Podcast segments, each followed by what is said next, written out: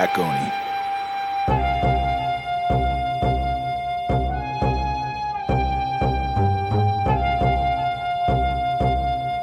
You're now listening to the Black Oni podcast.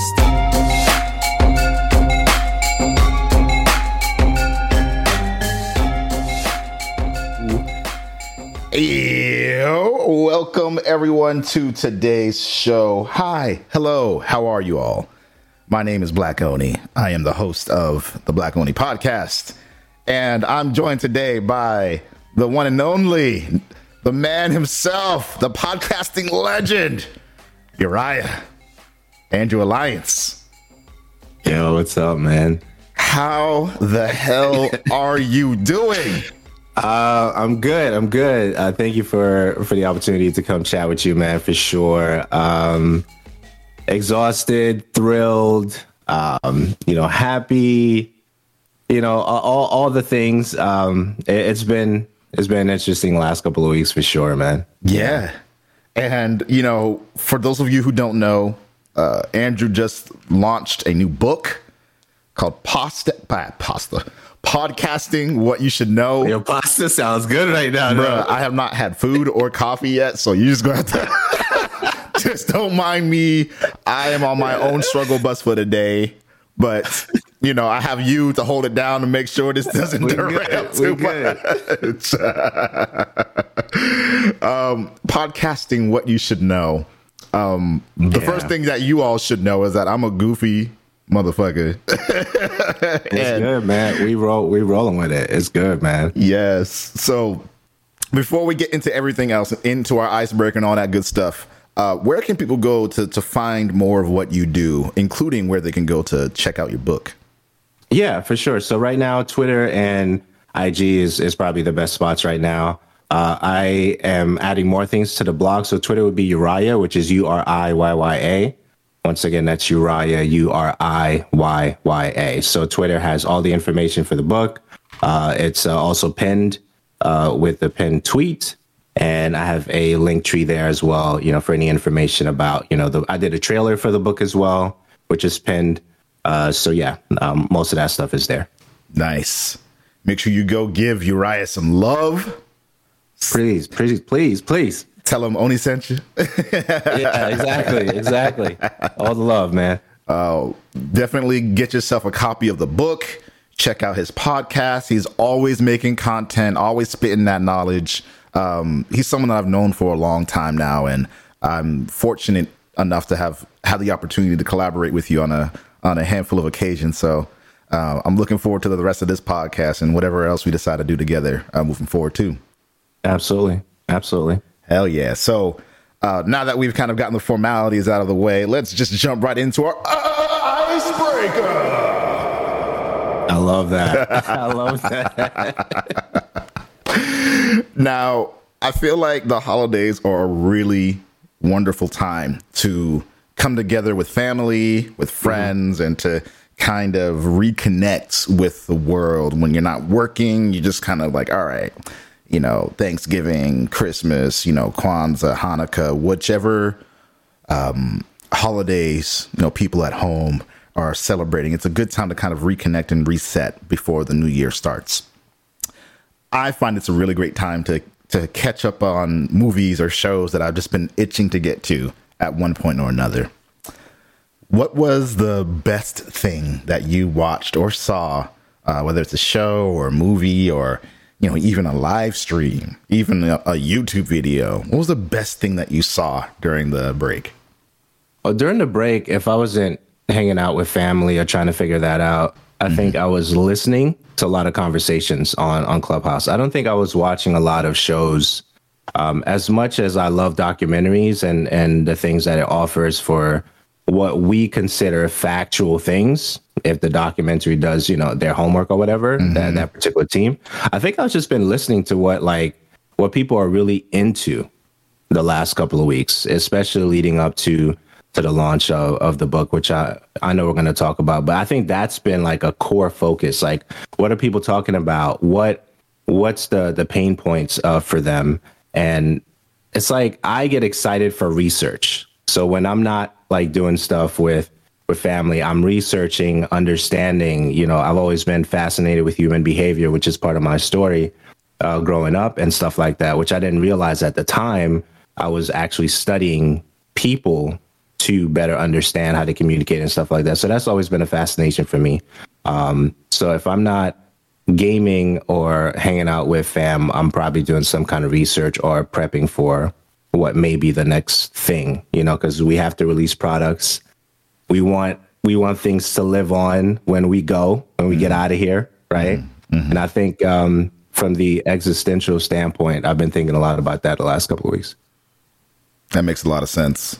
You know, I've I don't want to say I've been I don't want to get too dark, but I've also been thinking about that and what what more I need to be doing within reason. Because yeah, I mean, so so like let's just you know get into it, right? Mm-hmm. You leave here and you have like a whole bunch of podcasts you've done. You've done a whole bunch. I've done a whole bunch, right? Mm-hmm. People will listen to that for like twenty four to forty eight hours. If you put out any music tracks, they'll probably check that out twenty four to forty eight hours you do comic book stuff, they'll check it out for about a week, maybe cry that you're you're no longer here. Then what? Mm-hmm. Then what happens? Mm-hmm. Right? And I think that when you look at people that pass away, the things that people tend to do after, long after they're gone, is the manuscripts they leave behind. Think about all the documents that we look at now that those individuals are no longer here, your Dale Carnegie's, et cetera, et cetera. You can go down the list we're not watching necessarily videos of Dale Carnegie, but we're still reading How to Win Friends and Influence People. Everybody's mm. reading that, right? Mm. So I think that when I was thinking about, okay, so what's the next thing? Yes, I've done a lot of podcast episodes since 2009, but what's the next thing? We could do videos in shorts, but shorts, the attention span is short. 30 right? seconds so to a minute. Yeah. so what's next, right? Yeah. So the, the next thing would be either a documentary about what you've done, right? Especially, you know, you've done the comic book and stuff like that. And if it's not the documentary, it's going to be some kind of manuscript to leave behind, right? Or a whole bunch of them if you just your pen don't stop, right? Yeah. So I think that th- those are the things that you know I started thinking about, and and I do have some other things I'm thinking about writing. Mm-hmm. Um, some of them are a little bit darker, mm-hmm. right? Mm-hmm. And um, so we'll see. We'll, we'll see. Well, I'm excited to to know what that means. I'm excited to see see more of this. yeah. You know, pretty dark, pretty dark. And yeah. the dates were important for me too. Like dates were important, so I released the book on my birthday. Um, you know, I had some, and, and, the thing to association, we talk about that all the time. You have to watch who you're hanging out with and all that stuff, and it's extremely important because I did more in the first 20 days of this year than I did in fourth quarter last year, 2022, to prepare for the book, right? And I think when I when I look back at it is really who was around me and uplifting me, encouraging me, but like, okay, you know, this is the time. It was supposed to come out December of last year, mm. right? Mm-hmm. But I was like, all right, so Christmas would have been dope. But yeah. I'm like, all right, what's the next one? Well, my birthday is January 19th, so let's just push it for that. Lost sleep, all that stuff, but at the end of the day, um, I'm excited for for for what came out with the product. Um, it's it's something that I never thought would happen, mm-hmm. right? And and just just based on the fact that like growing up, like I struggle with English, so seeing going from that to podcast to writing something, it's um it feels pretty good, man. It feels pretty good. Hell yeah. We'll get into the details about of that as well, um, because a lot of people don't fully think about or understand the the stuff that happened before you see who you see today, right? The stuff that people told you on your journey and the things that you learned and picked up. Um, everyone just assumes that oh, he wrote this book. He's always known how to write and connect with people, and that's not always the case. Um, so I'm excited to delve into that. Um, before we do that, I want to talk a little bit about what I watched over the uh, break, which surprised me actually which was Black Adam. Okay. I saw that too. Yeah. And it was good. It was. It was. Yeah. And I'm I'm so confused and a little bit frustrated at the world because so many people, you know, in the forums or even when you're streaming or, you know, online, wherever, just like, man, that movie was trash. trash, trash, trash. Everyone's so excited and happy to call something bad. And you know, my my only complaint about that movie, only real complaint, is that it's in its own vacuum again. And not to spoil anything for people who didn't see it already, but like there are hints and, and ties to the rest of the DC universe at large world. Yeah. and none of it matters. As you all know, Mm. like Dwayne Johnson is out for he's not he's he's not returning to be Black Adam, um, based on what they've publicly said about that. Um, and it just it frustrates me because I love Marvel movies. I love like the fact that so many of them are interconnected. So many of them you can watch on their own, but they have some ties to the rest of the story at large. And like DC had maybe two or three movies that did that, and everything else is just kind of like its own shit. And it frustrates me that like at every turn they they they have a little bit of an attempt to tie things together and then they find some way to like ruin it again and it happens over and over and over and over again So do you think that's going to change with DC? Because I, I know that's been the long standing conversation in terms of like how they're telling stories and how their stories are developing and how the characters go from, you know, one movie to another. Do you think that they'll ever get to a place where uh, things do connect like Marvel does or? It feels like they're trying to do that now and the fact that they they fired henry cavill or rather he's not returning to reprise his role as superman even though he left the witcher to do that also a very frustrating thing to witness from the sidelines. Um, it does seem like they are trying to reboot the entire universe using Batman, the Robert Pattinson Batman, as a basis or foundation for that. So it seems like they are trying to do that, which is probably why Henry won't be returning because they, you know, he already had his scuffle with the previous Batman, and so then to have him be the Superman for this Batman would be a little weird because he's also older and you know more advanced in the storyline. So I'm assuming that they're bringing in a younger Kal-El to complement the younger um, Batman and, and kind of Batman the the Batman was more so like a I've been doing this for a little while. I got my gear, I got my Right. information and equipment, and so like I'm in the midst of it. They're probably going to do the same thing with Superman. It's just just frustrating to like not be I'll, there. I'll watch it. Whatever it is, I'll watch it. Yeah. To me, to me, like I know that the business of the things have to be handled for sure, right? But, but I think I- I'm still gonna watch it. I did enjoy Black Adam for for what it was. I didn't expect it to be that good, in my you know, in my opinion. But I didn't have anything to really compare it to, Right. right? Right. and for individuals and, and that's the thing i'm i'm i'm at a place now I, I don't pay attention to what people say about movies anymore i just want to go in and just watch it for myself and then determine if you know i enjoyed it or not right mm-hmm. and black adam was pretty good Yeah, I agree. I, I had a I had a great time watching it. Uh, I watched it with my wife, my mom, and grandma, and like my mom and grandma love The Rock, so they were like, "Let's watch it now." and of course, you know the, that little sound in the back is like, "Yeah, people are trashing this movie." I'm like, you know what? Let's just watch the movie and see how it is, And we all enjoyed it. right because it sets the wrong expectation if you're you're going in with that man so i'm like it was it was really good it was surprisingly good And because of how you went in with what people were saying right Yeah, it surprised me too, um, especially because like, I, again, I won't ruin anything, but the story elements, I was just like, ah, I wasn't expecting that. Okay, I'm here for this. Um, that, that's all I can really say about it. Like people, I, I, I- like, what are people's expectations The Rock has come movies? a long way. Yes. He's not like a new actor. No, you know what I mean. yeah. So it's like, come on, come on, guys. Give like, flowers. He's, he's, not new. working out here. Like he's been working out here. You kidding me? Right. Exactly. it's it's so weird how how I don't know what do people want like what else could They they should go make it. right Right. right Go go make it. See if what it's like. If it's that easy, you know, go make it. It's just it's so easy to just like talk about it, right? yeah Oh yeah, podcast. You know, I could do a podcast just like Black Oni. Go ahead. Go Do go ahead. yeah Go ahead. see what that's like Let me know. Let me know. see what that's like That's what it is, man. People talk a lot. They just don't realize how much work goes into like what what we do, right? Mm-hmm. Like even I was I was sharing some uh, something with someone recently. The individuals that have gone into like a broadcasting studio pre like you know vaccines and all that stuff. I'll mm-hmm. say it that way. Mm-hmm. You know, there was this um, elitist attitude for the individuals that went into like the broadcasting studios versus the individuals that did the stuff at home, mm-hmm. right?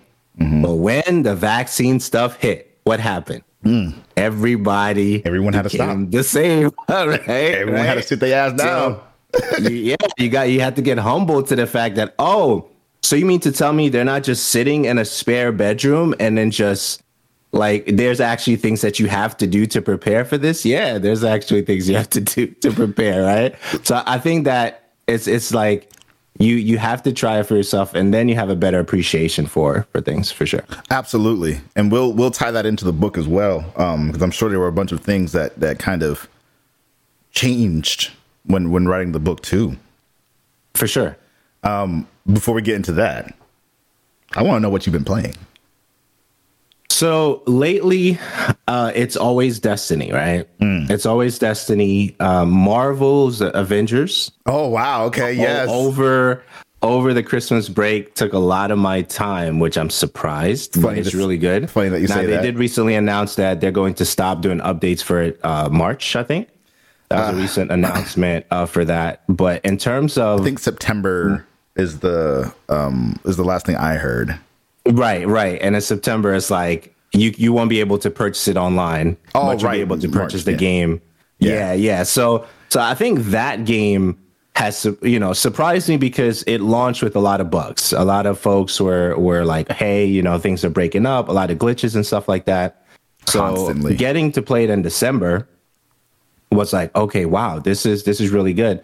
And I remember Marvel Avengers and arcade, right? Mm. So it's like I think about a game like that, and and we're we're really spoiled because a lot of these games have updates. But back in the day, man, the arcade, you'd go, you'd play that game the same way over and over. And you wouldn't really get any updates on that. You you'd give it a lot of quarters over time, yeah. but that's the game that you played, right? Mm-hmm. So I think to have the game where you know it's a, a jump in, jump out type of co-op, you know, multiplayer experience um, it, it's really good. I really enjoyed uh, Marvel Avengers for sure. But Destiny, I kind of took a break on it because uh, even this past um, week and a half, I heard that there was a bug that was erasing your main characters.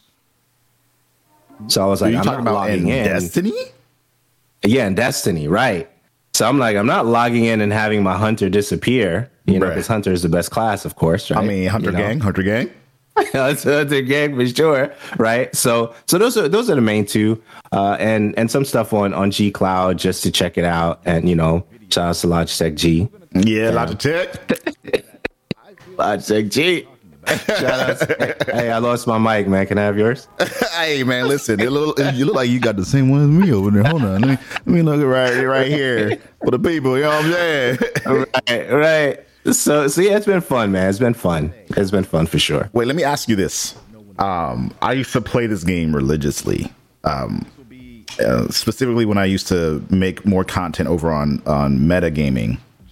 Uh, Titan, there, yeah, I see you, audio lover, Titan gang. I see you. Um, you you mentioned drop in, drop out co-op. Did they finally yeah. add like drop in, drop out, or is it just like people can just join? I think beginning? that's that's that's how I say it, which is which is extremely incorrect, right? Okay. but you'll you go to the lobby, right? People join your lobby, you you know, names pop up, and mm-hmm. then then you you join in the experience. Drop in, drop out. Uh, for when I think of that was. I go back to like the Castle Crashers days, yes, right? Because yes. when Castle Crashers first released, it had a major issue with multiplayer drop in, drop out, which kind of like made the game stale a little bit until mm-hmm. they actually fixed that. Mm-hmm. Uh, so you have, um, you know, Turtles, the recent one, Shredder's mm-hmm. Revenge. Mm-hmm. I think that's more, you know, drop in, uh, drop out co op type. But, uh, but yeah, but, uh, but for the technical individuals who'll be listening to this lady, be like, how dare he say this? This is so wrong. okay, all right, just slow down. All right, relax. All right, we're good. Listen, we're on your side. We are also Yeah. very frustrated with the fact that this game still doesn't have like. I'm gonna be doing a write up of the Avengers. I was going. I was planning on doing one because I was just thinking about the game recently, and I was like, I haven't played it in like literally a year, and It's really good, man. they did so many things well in the game, but the things that they didn't do well were were big and they never addressed them or fixed them hmm. or like hmm. even talked about them. Like the game launched we'll get into it more later, but the one thing I'll No, say I right mean, we we could talk about it. we could talk about it because Yeah. the, the thing that I got with it, I'm at, I'm using Iron Man, and I'm at like 120, maybe give or take. Yeah, right? yeah. So after a while, it's like, what is the purpose of my life yeah. Right? what am I doing? Yeah. in, in this world, Yes. right? Like, what is the pursuit? So, so Mm-hmm. when you play games like, I know we mentioned Destiny a lot. It's like because Destiny has done a lot of things wrong, but a lot they've done right. Yes. Right. So, so because of that, it's like, yes, I could continue building my character. I can try different builds. You could probably do that in Marvel's Avengers as well. As well. But the state of the game now, it's like, okay, so, so, so what do we do next, though? Because there's no competitive play in that game. You're just playing with other individuals as a team to finish whatever the last thing is and then grab the loot. It is a looter, you know, uh, game. So if you love looters, you're going to enjoy that. Your Warframes, your Destinies, your, you know, all those those type of games. But after a while, it's like, what, what's the purpose? Like, you know, for for Destiny, even if you don't play the main game anymore, if you jump into uh, like co-op, if you jump into competitive, I'm gonna trash this person. Yeah. There's a goal. Yeah. There's right? always something to work then- towards. Right. There's always a goal, right? Mm-hmm. But I, I think that's the thing. It's like you can only play it in spurts, Marvel's Avengers. Mm-hmm. And after that, it's like, all right, cool, I'm going to take a break and then maybe come back to it a couple of days later. Yeah, my my biggest uh, criticism with this game are just the the fact that they just sat on so many things for so long. So um, there was a loadout. I, I, you probably noticed this. Uh, there's a loadout button at the top left whenever you're looking at your character and you're looking at your stats. There's a little loadout button at the top left, and if you press triangle uh, on PlayStation, if you press triangle, it, it says you're supposed to be able to access it. You do that, and it literally does nothing. That has been there since day one and they have still not added the ability to like have preset loadouts. So like if for example you're going to this one area where you know it's not really a big deal because the enemies don't matter that much in this game like they do in warframe or destiny but um you could you could be able to change what weapons or or what gear you are bringing for that. So if you want to use Sonic instead of Vibranium as like the basis of what you do, um, having the ability to to actually change that on the fly instead of having to look at each individual equipment piece and like swap it out every time the match is about to start, that would have been a huge quality of life change to like make building fun, making character builds and doing different things with that fun. But they have not like even acknowledged that it's a problem, even though it's in the game. The loadout section is there. It's just Right. inaccessible, and it's been like that since three years ago. like Yeah. it's in so there's there's stuff like that. There's stuff like the fact that there isn't really. You mentioned that you're like level 120 right now. Give or think- take, yeah. I think the maximum level now is like 170 or 175 or something like that. To even get to 150, you have to do the raid. But in order to do the raid, it requires you to be level 155. So, in order to access the raid, you have to be at least level 150. But the recommended level is 155 so that you can actually kill enemies and participate and be a part of the right. team. But they scale it to 155. So you're always at a disadvantage every time you start a raid until you get your mm. gear score to 155 and beyond. And then to make matters worse, hmm. the gear that you're getting to make yourself stronger, the gear from the raids, is not great. Like, oftentimes, I found when using Black Widow, Black Panther, or Thor, especially, the gear that I was getting from these raids were, were like objectively and statistically and like ability wise worse than what I was using to get there. So, So you almost so you're almost like discouraged and even like wanting to play the game a little bit. And then I don't know if you did the Omega level threat yet, but like that battle unless you have a very specific type of build, is is unbearable. It's it's a horrible fight. But here, but the thing that keeps me coming back to the game, the sounds of hmm. the game. Sound design is excellent. The sound design, Excellent. is, is yeah, is incredible, and so I have to give them that. Mm-hmm. You know, when you're playing Iron Man and and you know flying around and doing the stuff, it's It feels like you're playing Iron Man. Yeah, Yeah. yeah, It's pretty. It's pretty dope. Yeah. it's pretty dope. Like It's I, pretty dope. I imagined that this game was going to be a lot like a third person, very tactile version of uh, Ultimate Alliance. Mm. And I felt like it was it was so close to being that. If only they just listened to the community and then moved with that. Like we not just myself, but many other people playing the game, many people on the forums, many people communicating to them on social media, like told them what kind of stuff we all wanted. Content creators were making videos about things that they wanted to see, and we saw nothing. Nothing Yeah. that like no direct um implementation based on feedback. And I, I What do you think happened? I, you know, my biggest guess, uh, speculation chat. So I don't know anything.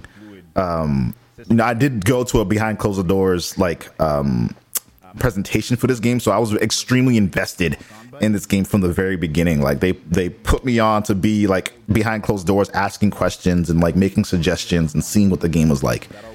And then all of that stopped. Like there was no other communication or any other kind of QA or testing that happened externally. So, a that's one of the things. They they got us there to show us it, but basically basically to talk at us, not necessarily to um, take feedback or suggestions or So it looks like they wanted to the feedback to make changes, but it didn't feel like they were actually going to make changes. the thing is the, the the presentation behind closed doors thing that I went to was more so like they had teased the game at E3 and then it was PAX West um, where they were like, "Hey, we want to show you what the game looks like." Um, and it's just some very basic stuff, and like it lets you play the very intro section, um, and then you know we'll we'll also talk to you about the other stuff that we're doing behind the scenes to make this game come alive. So the game wasn't out yet. So to be fair, like they have a vision for what they want the game to be, they release it, and then usually the next stage is like, all right, like let's let's improve and change based on feedback, based on what players actually want. They didn't do that part. So they didn't do that part. Um, I don't want to blame Disney for everything, but I'm pretty sure that this also came Right. down to a Disney like you got to do it this way, you got to do it that way. These are our characters, these are our babies, so that it has to be like this. Can't So mess that up. something as simple as gear, right? Like how I'm I'm showing a snippet of Black Widow like messing people up right now. You know, you, have uh whenever you pick up gear, you have um uh you have a belt, you have a vest, you have the bracelets, and then you have uh something else, and those are all give you different stats and and modifiers for your characters. But you don't see those things on your character. They're just all kind of fluff in the background. You know it's there because Yo, you put man, it on. I'm, I'm looking at your your your show right now, man. Yo, it looks it looks dope, bro. yeah.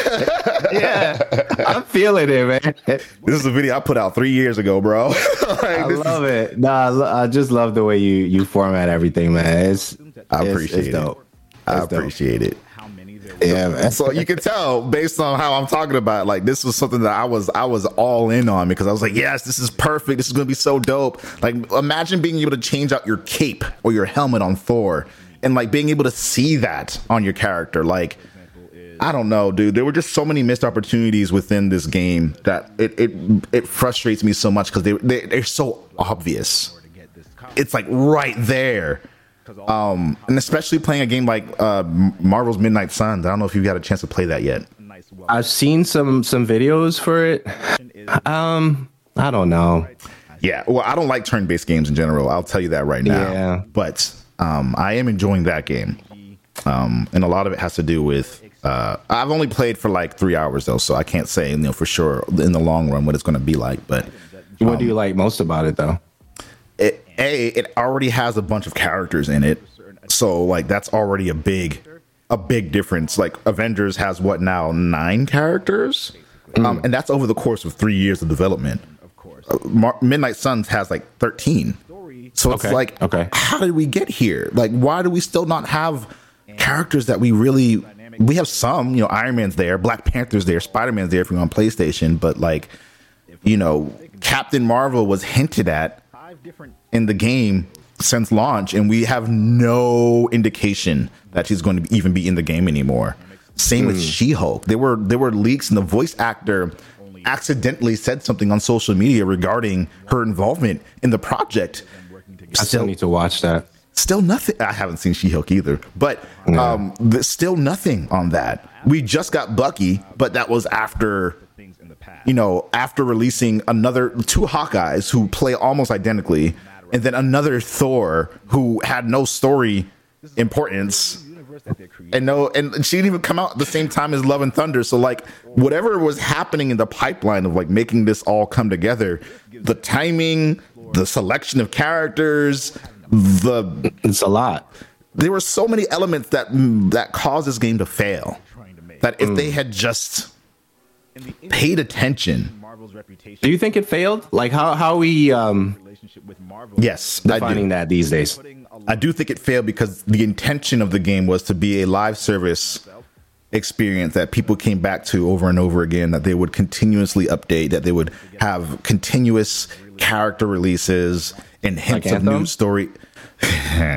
yes, Anthem failed as well um, because its goal was to do the same thing, but it didn't. right, right. A- And it had all these pitfalls leading up to it. Now, I think the big difference is that um, you know to give to give Crystal Dynamics credit and Flowers especially.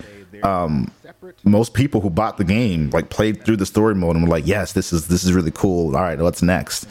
Um, a lot of people who bought Anthem like played through maybe a quarter of it, half of it, and was like, "Fuck this!" So like, I don't want to play this anymore. And that's what happened to me. Um, and then really the, the the kind of nail in the coffin for this game was the fact that like it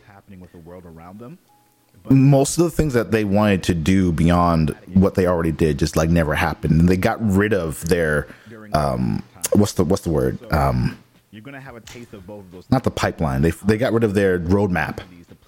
they had a roadmap. They said this was going to happen this was going to happen and then none of those things happened Any questions? So it, it the roadmap it felt achievable. And did they lose people along the way? Like, because I know typically, you know, some sometimes you'll see people start leaving and, and that kind of thing. So Well, people left for sure. um also we have to remember and get again give them credit this game launched like right around the time like covid-19 was really at its peak so they were also combating the situation of like all right now we have to shift our development methodology the the whole way we do things um, while we're figuring out in the world what's even happening. So to be fair like that was a huge issue not just for their development but you know for life in general. Absolutely. they never recovered from that. And you can you can you can tell looking at the game that like coming out now that are using co- there was not a lot actually happening in development. Like things were taking really long to happen. Like the black panther expansion got delayed by like you know a half a year spider-man's implementation which again if you played on playstation you saw yeah it was fun and cool but like they didn't really do anything special when they brought him in it was just like hey here's a new character Um, Yeah. At, this point, it feels like a chill game. Really Yes. with how it's yes Yeah, and they like- wanted it to be something different I'm just gonna, you know, take some enemies out and then you know finish this thing. Maybe do one or two more and and and that's it. Mm-hmm. some of the mm-hmm. fault mm-hmm. here. Yeah, I love it though. Yeah, I have a, I had a great time playing the game. Yeah, it's dope. With it's a all dope the- game with all the issues that it has. in the midst of all that. yes, and that's that's why it breaks my heart because the like the mechanically, like like there's nothing more satisfying than like Thing is Captain I don't know. Well, there's many things in the game that are, but like taking Thor's hammer and pinning someone to the wall, and then having Black Widow come out the cut and shoot someone else over here, and then use her electric bite and snap someone, and then having Captain America like jump in the air, slam down a shield, give everyone a boost. Like there are moments like that where you're just you see it in action, you're just like, this is so cool. It is. It This is is. so cool. It's really good, man. It's like, and even though things will- are ending in terms of like servicing the game, I think that just the the base game is still good. I agree. If there's anyone, uh, I believe they're making the game free, um, or rather, they're making all the cosmetics in the game free, um, starting February. So if you have the game, uh, or if you don't have the game, pick it up because it's super cheap right now. Um, but if you if you have it, log in, get your free cosmetics, and just start playing around and, and don't and, and just pretend like it, it was never a live service game. You'll have fun with it. You won't keep playing it, but you'll have fun. Right, right. Chris Evans, they Yeah, you'll definitely have fun with it. And the thing that you mentioned with uh, just adding things to the game, or like when I think of Destiny, they recently unlocked like standard mods for individuals to be able to try that out heading into Lightfall, which is February, right? The end of February. And I think that's strategic marketing in so many ways, right? Because like, okay, yeah, let them have some fun. They're going to be back in the game. They're to be doing different builds. Easy. They don't have to wait for a mod to unlock for them to get it. And then now it's leading right into, you know, Lightfall. And, and whatever they're doing over there, man, they're, coming. they've been playing this game since Why 13, 14, Yes, right? playing this with friends. Because the beta came out in 13, game came out in 14. And it's still going. Warframe was out earlier than that. So I think Warframe, and we can't forget even like Borderlands inspiring like a lot of these games for what we see, right? Absolutely. And they all kind of like, you know, Someone else know about it. we, we have a lot of good stuff. I don't know what happened with the last Borderlands. It was good.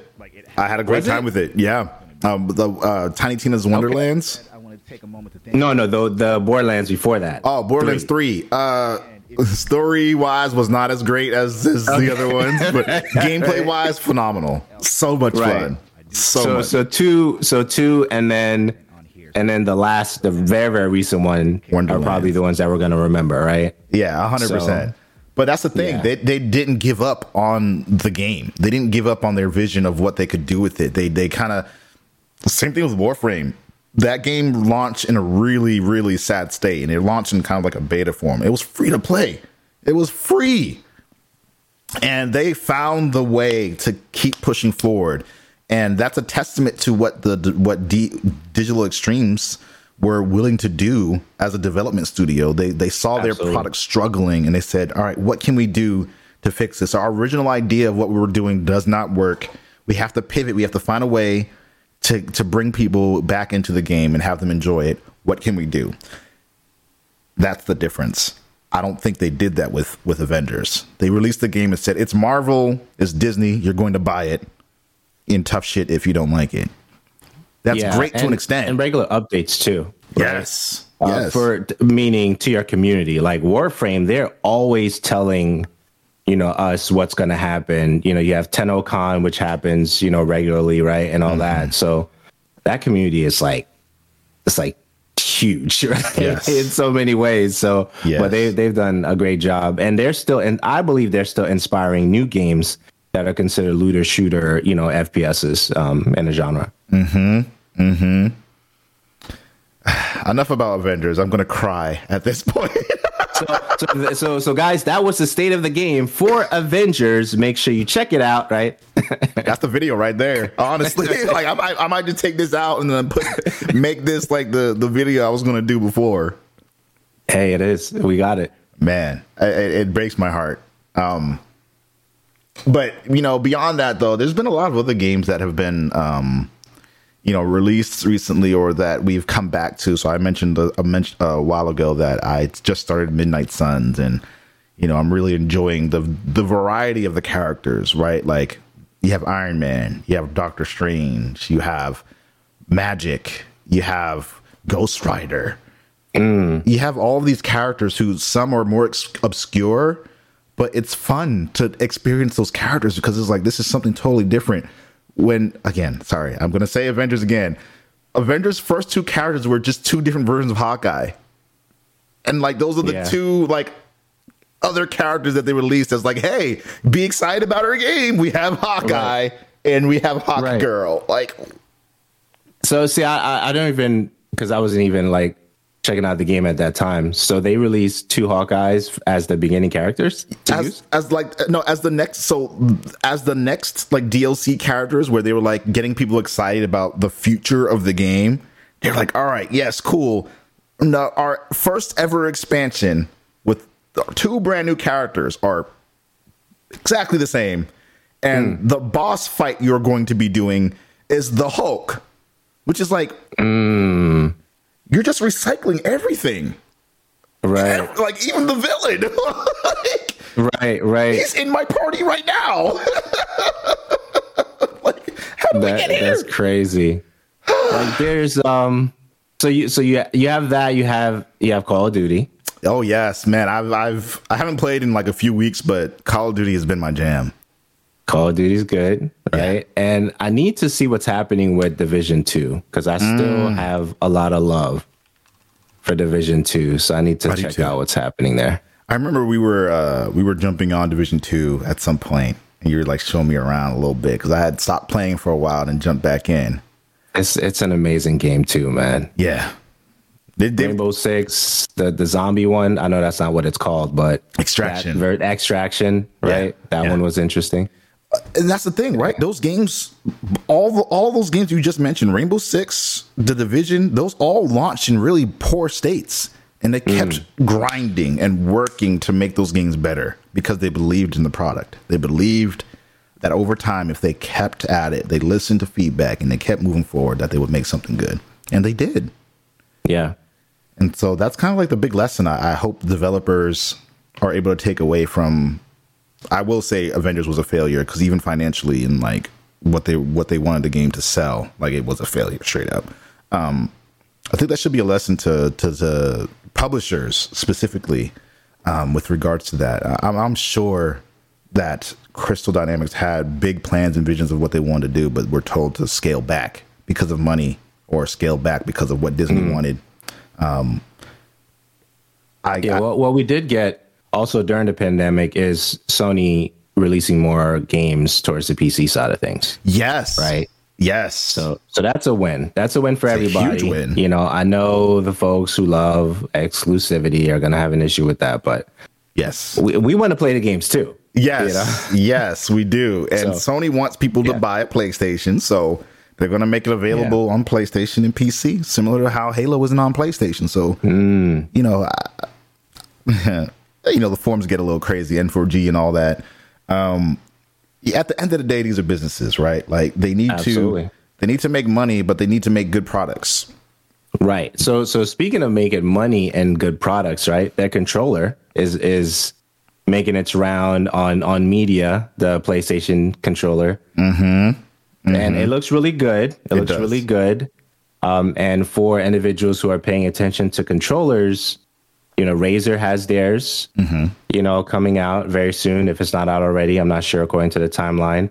Victrix has theirs, right? The Pro BFG, which uh, I've talked a lot about in recent in recent uh, weeks, if you will. And of course, you have you know Xbox Series 2 which people are excited about. Some people like it, you know, some people hate it based on what's been happening. So, and the reason I bring that up is because like the modules that you're going to be able to switch out for the Sony, um, the new Pro controller. I'm just going to say that I don't remember the name right now. Dual sense. That's going to bring them. Is the DualSense Edge? Yeah, I'm looking at a. Uh, I'm Right. showing the, the people the video of it. Right. That controller, right, is going to make even more money after the initial release because you're going to be able to replace the modules, even though some companies are taking it uh, to a place where you don't have to get stick drift over time, right? Your your GuliKits and you know those companies, 8BitDo, uh, Dreamcast didn't have stick drift because they were using um, you know the the sticks that don't do that, right? Yeah. So I think that we're at a place now where Sony's going to make money regardless, right? They're going to make money off of individuals getting stick drift and replacing those modules, paying whatever it is, what twenty dollars Yeah, uh, for whatever. yeah. So it's like, do you do you cure the? I'm just gonna say it this way: Do you cure the disease, or do you just keep prescribing things that will help? Like fix it for a little bit, right? Yeah. it's, it's a big business. I I have to say it that way. Yeah. So, you know I'm saying? Nobody gets offended. I'm not sure to anybody's feelings. The hope is that they don't do shit like that, but means sometimes Do they you do. cure? or do you? Right? Yeah. I'll, I'll just leave it there. I'll I'll just leave it there. Well, all right. So I, I assume that if you had a chance to check this out um, already, that there's not a lot you can say about it. No, uh, my thing is like I don't have it, right? Okay, okay. I do have the Pro BFG, which which I love. I think Pro BFG strikes the right balance between uh, everything you need, um, and you don't realize you need it until you actually use the controller, right? So it, it doesn't have vibration, and people are like, "Well, I need my controller to vibrate." And I'm like, yeah, do you really though? Because if you're playing FPS and you're trying to aim and you're trying to do certain things, you don't want, right? Yeah, right. exactly. You don't want that, right? So I think that's like, well, you're just making a case for it because you you got the controller sent for free. No, uh, that's but nobody wants vibration when they're playing something super precise, right? So so I think that there's that. But what if you're not playing something super precise and there's the conversation that surrounds that, right? Yeah. So so I think that um no, I don't have the PlayStation uh, DualSense Edge. Um, I want all the controllers. I'll be clear. Yeah. Any company that's like, hey, do you want to check it out? Yeah, I'm down for that. But no, I don't have that one. It looks really good. Um, I still want the original um, PlayStation 5 controller. I think it's a dope controller. Me too. Uh, do I want um, a controller that's going to have stick drift um, later? I don't. I think the only one I've experienced that in my last, I would say, decade of gaming would be the C40 by Astro. Uh, but they had replacement modules for it. I have not had, you know, any other stick drift issues outside of the C40 in the last 10 years, which is great. That's really that's a great, track You know record. what I'm saying? So My so, PS4 yeah. So controller a had good that a little bit. One of my first ever PS4 controllers. Um, but other than that, I hadn't. I also haven't had any kind of issues in the last ten years with controllers. So Yeah, yeah, and and most of the most of it you wouldn't, right? So if you had the Dreamcast, it had the Hall effects. PS3 had Hall effect. Type mm-hmm. GuliKit has Hall effects, and I think that that's 8BitDo for their premium controller has Hall effects, and I think that's the nature uh, of that's that's where we're going, right? Mm-hmm. And companies are trying to decide, well, if they buy one and done, are they still going to remain in our ecosystem? So now, if we fix, if we give the cure mm-hmm. for the stick drift, how are they still going to remain in our ecosystem? So that's what that's the next thing, right? So 8BitDo is like, well, we know you love our controllers, so we're going to give you one controller that has the standard stuff, and then one controller that has the Hall effects, and then you know we know you love it, you're going to keep coming back, right? But PlayStation is like, okay, well, we did it for the PS3, but right now we you know uh, PS4. I don't know what they did for PS4, but I still love my PS4 controller. Mm-hmm. PS5, beautiful controller. Don't have it, but I've heard great things about that. Oh, also, you don't have a regular PS5 you have the- controller. huh? Oh, so, you don't have a PS5 controller. I do not. Interesting. Okay, I think you're gonna. do I, think have- you're really gonna I, like it. I still it. want one though. Yeah. Yeah. Still want one though. Hey, right? Sony, So you listening? Hey, get Pro. Get my guy a controller right now. Right? Yesterday, send that shit. it's it's a it's a dope controller, and I think the the the reason why I didn't make such a big push for it is because I like asymmetrical. Okay, gotcha. So I usually use that right because I, I fell in love, if you will, with that format for you know for the Xbox side of things. So mm-hmm. asymmetrical has been you know something I enjoyed. But I mm-hmm. hear I hear amazing you know conversations surrounding the PlayStation Five controller. Mm-hmm. But yeah, so so do you fix the cure? that's the thing. That's a business. That's a big business decision, right? yeah, that's honestly how how a lot of the the med- medical industry kind of moves right now. It's like mm, we can make a lot more do you money give them if the we cure, or do you just treat them. prescribe? You treat it, right? It is um very frustrating to to have borne witness to that. Um, I have a cousin who entered the pharmaceuticals industry, and he noticed a few things about that. And he was like, "We have data backing this as a cure, yet we're still giving people this as a prescription to treat it." Take with Why? that what you will, people listening to the podcast, but um, you know, there's Right. there, Be, be very careful with words here because words are extremely important, right? They so, are. Do your research, everyone. Um, you know, even even down to EVs and how we're seeing the shift in electronic vehicles being pushed as much as they are. Um, it's a beautiful thing to finally see that happen. But uh, we've had EVs since I was in middle school. since I was I was a wee lad, we've had uh, access to uh, nitrogen uh, what was it? The nitrogen cells. Like I was researching that stuff when I was like twelve. So this technology has been here for an extremely long time, but the reason why this stuff is picking up and being pushed now is because now companies are getting tax incentives. They're getting additional money for moving towards EVs as part of their lineup. And so that's why you're seeing so many American makers making EVs now and bringing all that to the United States is because you know, I, I, don't mind getting political on the on the podcast. So um, this administration has made that a priority for them in order to hydrogen fuel cells. Yes, hydrogen fuel cells have been a thing since I was like 12, not nitrogen, hydrogen. Um, but they they're making that push now because there's there's money behind it. You know, they've always had the ability. They've always said, "Oh, we can't bring manufacturing over to the U.S. because it'll be too expensive." Oh, we can't make EVs the standard because there's no way to physically, uh, you know, get people to change over. Oh, we can't get enough resources to to make EV charging stations as common as gas stations. They're doing it. They're doing it at record paces right now because they're getting a little extra money for it. They're pretending like they never had the ability. money, man. You know that's how it is. That's the game. It's frustrating. But we're here, you know, we're doing it. Yeah. Uh, let's You talk yeah. let's talk about a little bit of uh since we talk about doing it, we here, you know, doing all the things. We're here. Let's circle back to the book. Yeah. because I have a bunch of questions about it. Now, I haven't read the book yet, um, but I will be doing so at one point or another. And Yeah, I'll send it to you, man. Just uh, send me your, your Kindle address and we'll, we'll make it happen. I appreciate that. That's what's up. Yeah, for sure. And I, I, I think you already have one but of my comic book, but if you don't, I'll send that to you too. Appreciate it, man. Yeah. Um, so I've had you on the podcast before for anyone who's just joining and hasn't seen before, but um, I imagine there's going to be new people listening to this. So g- give us a little backstory about like who you are and you know what you do, why you do, type of thing.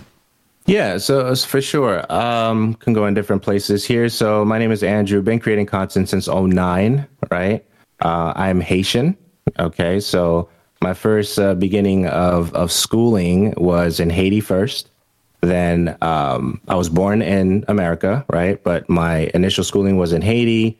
Uh, came to America about fifth grade, sixth grade, uh, and during that time, because I spent a lot of time in Haiti, I struggled with um, proficiency in the English language, right? So uh, getting into middle school, would that that be that right around that time? You know, you get bullied for stuff like that. People pay pay attention to how you speak. You know, they crack jokes about stuff like that. And when you look at it later, you're like, man, this was this was an interesting time, right? just growing up and thinking like you have best friends, then they turn on you because you're not a cool kid because you can't speak properly and all those things, right? So I think for me during that time, uh, realizing it now more than ever, going home to watch TV was a masterclass for me to learn how people communicated.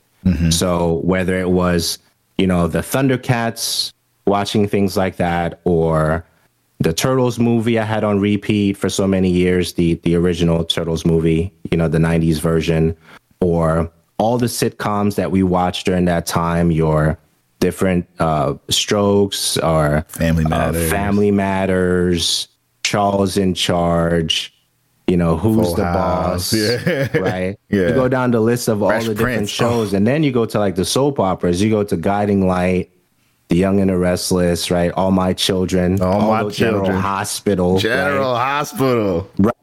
right? It's bringing me So back, the bro. list of all the- bro, bro. If if the actor was great, you learn from that, Mm-hmm. right?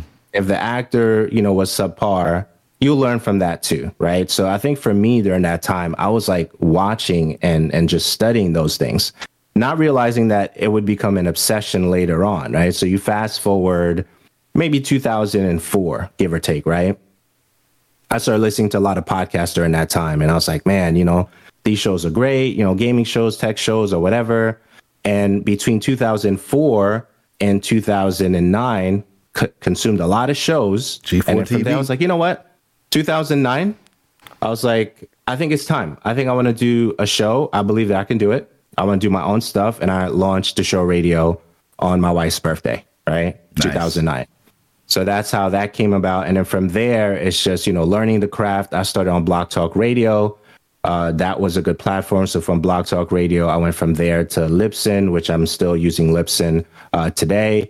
And that's that's a lot of years. And then somewhere between episode uh, 300 and 340, Daniela came onto the scene, right? Miss DJM, right? Mm-hmm. So, you know, cool human being on the internet, you know, supporting, making comments, you know, on on my my content. I'm like, she's pretty cool, you know. And then during that time, I was looking for, um, you know, a co-host. I wanted somebody that I could build with, right, and just have conversations with on a regular basis. I had, I did try that in the past, but it just didn't work out. So, you know, as you know, like the format that we have is like you start off by yourself, then you start doing uh, different content on the platform, then you start inviting guests, then you try to get co-hosts, and then you do roundtables, and then you go from there, right? So that's typically the process. And somewhere between episode zero and maybe a hundred and something, you find your voice, whatever that means for you, right? You know how you speak on the mic, you know how you present content or whatever, Yeah. And then then you move on, right? So 340 is when she actually came on, and I was like, hey, you know, I love what we got, right? We have a great relationship, and I didn't want to lose her to somebody else, right? I was like, if if I in my mind, if I I was like, if I lose you to somebody else, you know, I'd feel bad about it. this. Was a great opportunity for me to just make a decision and not be selfish, believing that I'm the only person that can create the show radio, right? Mm-hmm. And that's selfish in a mm-hmm. lot of ways because her voice. I mean, she's a genius, right? She's she doesn't say it, but she is, right? And the fact that you know I'm able to to create with her is like is an honor in so many ways, right? So she came on at 340, and we're at 630 something right now, love it. right? Love it. right? Still going, you know, still going strong, and and you know, we it's it's weird, man. It's like we don't argue, right? It's like it's like the perfect the perfect co-host, right? and, and that's what everybody everybody wants, right? But I think the the foundation of that is you know trust, synergy. Um, you know, even when I'm trying to do stuff with the show, I'm just like, hey, what do you think about this? Um, because she is a big part of it as well, not just me, right? And so I think that kind of brings us to, to present day. Uh, the podcast is still going strong. I do have some other shows out there that are kind of like dormant right now. Uh, I am considering my own show, the Andrew Alliance podcast, just like a society and culture kind of conversation. You could talk about anything. Uh, the show radio is primarily tech, gaming, and entertainment, so we keep it, you know, focused on that. And yeah, it's been it's been a it's been a long ride, man. We've seen E3s, we've seen that change, we've seen different events, we've seen PAXs, we've yeah, we've seen all those things. At the end of the day, I'm I'm just grateful that um, I have the great relationship that I have with her, and the show is still going strong. So Yeah, dude. Uh, honestly, like it's it's so refreshing to hear that, and also just you know you mentioning E3 and um, you know how we met in person. You know, shout out to uh, Andrea. absolutely, man. She she was a driving force for uh, me meeting a lot of people, um, and a lot of people that I still keep in touch with regularly to this day. So, um, unfortunately, uh, you know, she she passed Yeah, man. and that that really hurt because you know we I, I would think about her all the time and reach out and see how she's doing and there was a time Yeah, when she's so she was so bright. She was the and glue. She was the glue. Just yeah, man. so I, I wanted to kind of take a moment to kind of pay respects to her because without her we wouldn't have met um, at least not when we did uh, at such a pivotal time in both of our, our Mm. Careers so um yeah dude like I don't know, even even since we just met and, and kind of seeing your own growth and seeing the show continue and, and meeting, you know, Daniela and uh, all of that has just been such an enriching experience. So I can totally understand, you know, why you feel the way you do about about her having, um, you know, such prevalence on the show. yeah, man. She's she's a G and she's a genius, bro. Like Yeah, yeah, for, for real. yeah, yeah. Um, so you kind of talked about how you started podcasting and and what that was like. Um, could you could you tell us a little bit about what your first episodes were like in terms of like you know you mentioned finding your voice and format and and and understanding the the business and and the kind of cultural relevance of podcasting. What was that like for you starting out? Like, what were you feeling, and what were what were the content like? Yeah, so so the the first episodes were trash. right? That's right. They were they were hot garbage. right? And um but I I believe that um you know, I, I would get better, right? You know, it's it's just putting the reps in. The first episodes were were not that good. It was just me uh having conversations about things that I liked at the time. I think during that time it was heavy in Gears of War stuff, right? So we were doing a lot of conversations around that. But I mean, they weren't that good. But no, they were trash. They were trash. But they uh You get worse critic. They, they, I want good- someone- But you have to start though. You have to start. You have to start. You have to start. And I think that in that I was able to start, you know, getting better at my craft and how I delivered information. And then I started interviewing some of the individuals who were colleagues in the space, right? Because if you don't have a platform, there's a lot of individuals you won't be able to reach. Mm-hmm. So if you don't start the podcast, you can't say, Hey, I'd love to interview you. You can't even say that because you don't have a platform for the person to come on. You're like, who, who are you? What do you what do you do? Like, I don't know. Exactly. Yeah. Exactly. So I think that even even if you're starting to um, interview individuals who you love in the space, you have to start. Right. And I think that starting out on BlogTalkRadio was a great platform because it was a call in type of system. It was a turnkey call in kind of system, which allowed me to just, you know, understand like how people would call in and try to derail and and have different conversations. So it was it was a good platform to start on. Once you move off of a platform like that, that is, you know, turnkey to like a Libsyn, which you're uploading, you're doing all the stuff, right? You're you're writing all the different things on, on the stuff. So that that's kind of different. So there's a, a, a maturation process that takes place from going from a turnkey system to something that you're doing pretty much all the bits and pieces uh, for yourself. So I think that um, the beginning was was not that great, but it allowed me to learn and get better, right?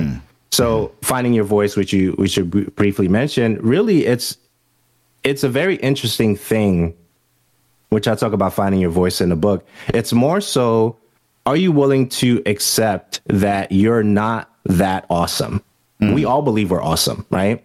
But our family members knows like different things about us that the world doesn't know. We have we have a way we present ourselves to the world, right? But yet our family know who we really are. So I think finding your voice, part of that I mentioned in the book, is you have to ask the people that really know you, like, what am I really like and what do you think I should change? And bring a notepad to take notes for that conversation. Because if you're really trying to find your voice and how you're going to present yourself to, to the world, like, are you even likable? Do people want to hang out with you? Right? Yeah. You know what I'm saying? That's a hard Like, that's conversation to real have. Conversation. Mm-hmm. Like if they mention if they mention your name, are people like, oh man, they're coming to the party? Mm. Right? That's not what you want. You don't want that ever. yeah. right? If that's how they feel about you coming to the party, then you have some things that you need to change. Yeah. Right? But if they're like, oh, they're coming, I didn't even know you didn't tell me they were coming, right? Yeah. That's a different thing, right? Yeah. And I think that depending on the reaction that people get when someone's name get mentioned, the person's not in the room, that tells you a lot about how they really feel about that person. Now, I still have a lot of growing to do. Mm-hmm. I'm not perfect. Now, I understand how to present myself on a microphone and what to say and how the world sees different things because we spent time doing that. Mm-hmm. Me and you, we spent time mm-hmm. in, in this world. But but I know what I have to work on, right? I I do. It's, you know, sometimes I could be a jerk, sometimes I could be spiteful. I mm-hmm. know I have to work on those things personally, right? But at the end of the day, you know, working on them, you you have to do that. Yeah. You have to, right? We're, we're always so, so I think in progress. that for me, finding your voice was around episode like 100. I used to say around 100 because that's when I felt like, hey, I really am confident. I know what I'm talking about, right? I've done the homework and, and I pride myself in doing a lot of research before creating an episode, or even if it's a conversation that we are having earlier about the state of the game for Marvel's Avengers Like I've mm-hmm. been playing the game, so I had some information to bring to the table in that conversation because mm-hmm. I was considering doing a conversation about the state of the game of Avengers, right? So I think preparation makes it easier for us to have conversations that we have, mm-hmm. and and I, I think that we're in a good place. But finding your voice is really asking the tough questions you know from your family members or those who know you well not those who are going to be like oh like you're you're great you know you're perfect. Not those individuals like the people that are going to tell you like hey that was foul what you just did mm-hmm. right? Mm-hmm. Those are the individuals that you want to go to and then that will prepare you to get to a place okay now i want to do video now i want to do you know uh podcast stuff You need honest people in your life. That's a big thing. gotta gotta have them Yeah.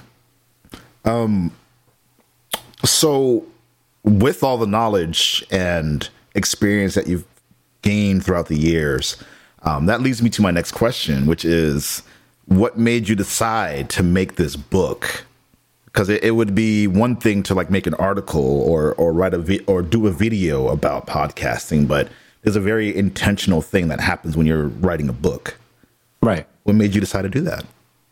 so so there's something that happens and i'm realizing it more and i know you've seen this too when you go from like a name on an article to a name for hosting a podcast to author of something it's it's a different responsibility. Mm-hmm. You know i thought it was going to be the same thing right?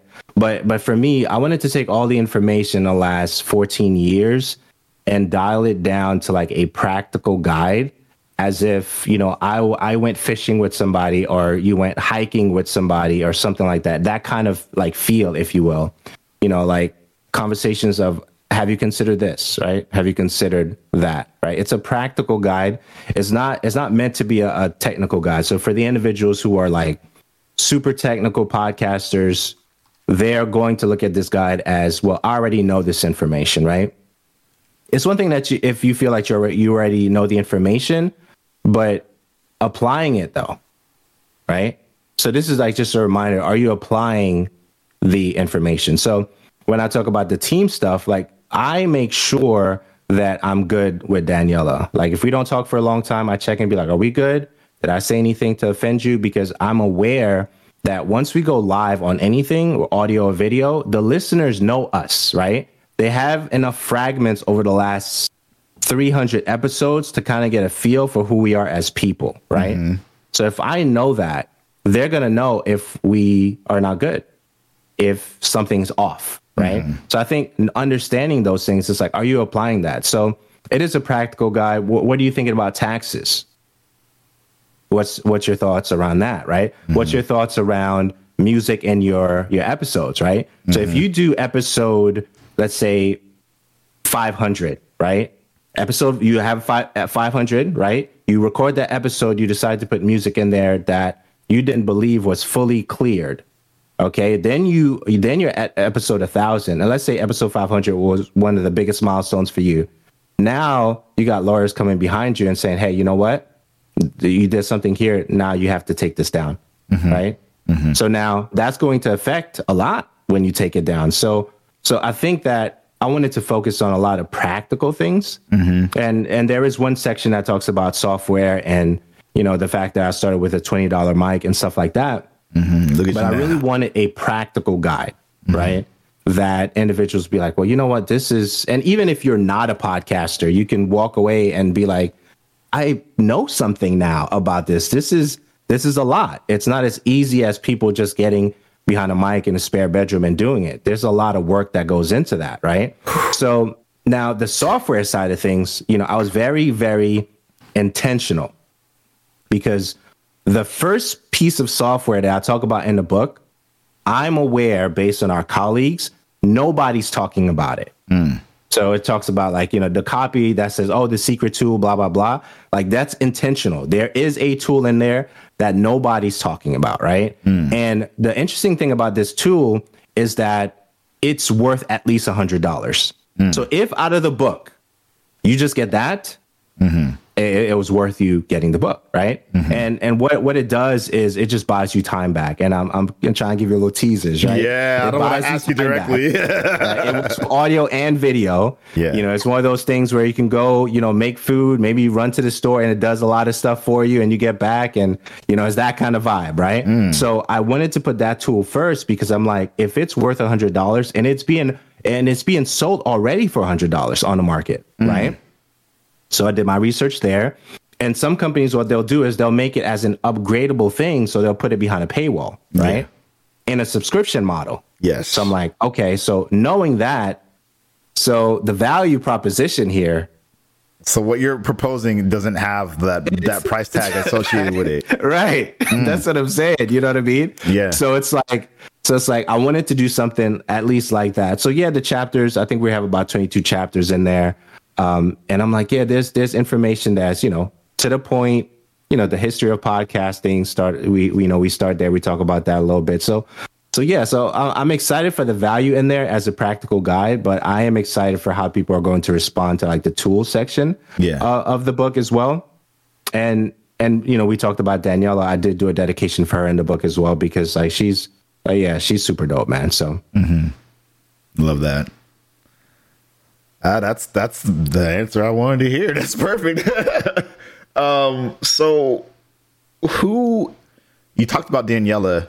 Were there other people that you collaborated with in to make this book a thing, or was it was it mostly like internal? Did you reach out to any people to like get some insight on things that you wanted to include? I, I didn't want to reach out to anybody to include anything um, because I wanted to be to my voice, but the research was it was everybody that participated. And what I mean by that is I spent like 14 weeks on Clubhouse hmm. doing rooms about podcasting, like AMA, like ask me anything, you know, and I'll, I'll see if I can answer that. Hmm. So the R and D for the book came from those rooms on Clubhouse. So they were like at least an hour and a half a piece, two hours, and I kept you know answering questions of anybody that had questions about podcasting come up. I was looking for the question that was going to be like, hmm, I never thought about that, right? So if that was the question that came up, if it ever came up, then it definitely made it to the book as as as a practical guide. So 14 weeks, you know, uh, I'll do a room, you know, so you want to be a podcaster or whatever I called it, you know, podcasting tips, tools, and tricks or whatever. And people will come in, they'll ask questions, and then I will take notes. I will listen to that back and be like, okay, so that could be a chapter. That could be a chapter. And you know, someone came up, you know, towards the tail end of that R and D. Uh, what about taxes? Mm-hmm. I said, oh, that's a- Financing. That's a mm. chapter. Just Yeah. you know, just the fact that mentioning that taxes can be a thing, the way you're itemizing and all that stuff. You know, you got to be mindful of that, right? So that became a chapter. And then they were like, well, what about contracts? And I was like, well, people here in perpetuity, and perpetuity means forever. Are you aware that it means forever? Mm. Like forever, mm-hmm. right? Like way beyond your, like you're gone Yeah. forever. Yeah. So if they have, you know, rights to your, your, your likeness and stuff like that forever, when you're, when you're gone, They can use it. Right. And your family is not going to be able to get those royalties for that. Hmm. Depending on how that's set up. Are you are you aware of that? So it's it's really like, hey, we're gonna go for a walk, you know, boating or paddle, whatever the, the thing is called. We're we're gonna we're gonna hang out. Mm-hmm. And I just want you to consider these things and and how are you're going to format that stuff for for your your content. Yeah. Mm-hmm. What would you say was your biggest takeaway from creating this book? Whether it was a lesson that you learned or, um, you know, something about yourself that you kind of like realized, or even just like a anything.